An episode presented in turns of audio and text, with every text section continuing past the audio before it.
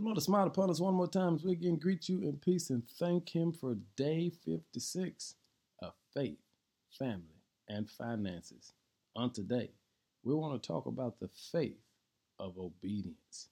Hebrews 13 and 17 says, Obey your spiritual leaders and do what they say. Their work is to watch over your souls, and they are accountable to God. Give them reason to do this with joy and not with sorrow that would certainly not be for your benefit. These 56 days, have you discovered that some people just simply refuse to obey? Every time you talk about the Lord, they find a reason to reject what's being said. They find a reason to be difficult. They find a reason to do things their own way. This is because we live in a society that is comfortable disobeying and when it comes to authority, there are some people that just refuse to line up with authority. But the text says, you and I are responsible for obeying our spiritual leaders. These 56 days, have you discovered who the spiritual leaders are in the family? Have you discovered who are those who are working to make sure that the family is literally serving God?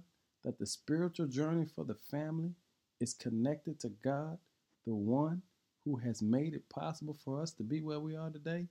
And yet, the more we try to serve God, the more disobedience that shows up in our family. Why is that? It is because everybody don't have the faith to obey. Listen to the text. Obey your spiritual leaders. Who is your spiritual leader? Do what they say. Why do you often fight them? Their work is to watch over your souls and they are accountable to God. To every spiritual leader, remember, even if you get rejected, you're still accountable to God. But for those that are being disobedient, the text says, give them reason to do this with joy and not with sorrow. That will certainly not be for your benefit. On this 56th day, take a look back. Point to the people who've made these 56 days a little difficult.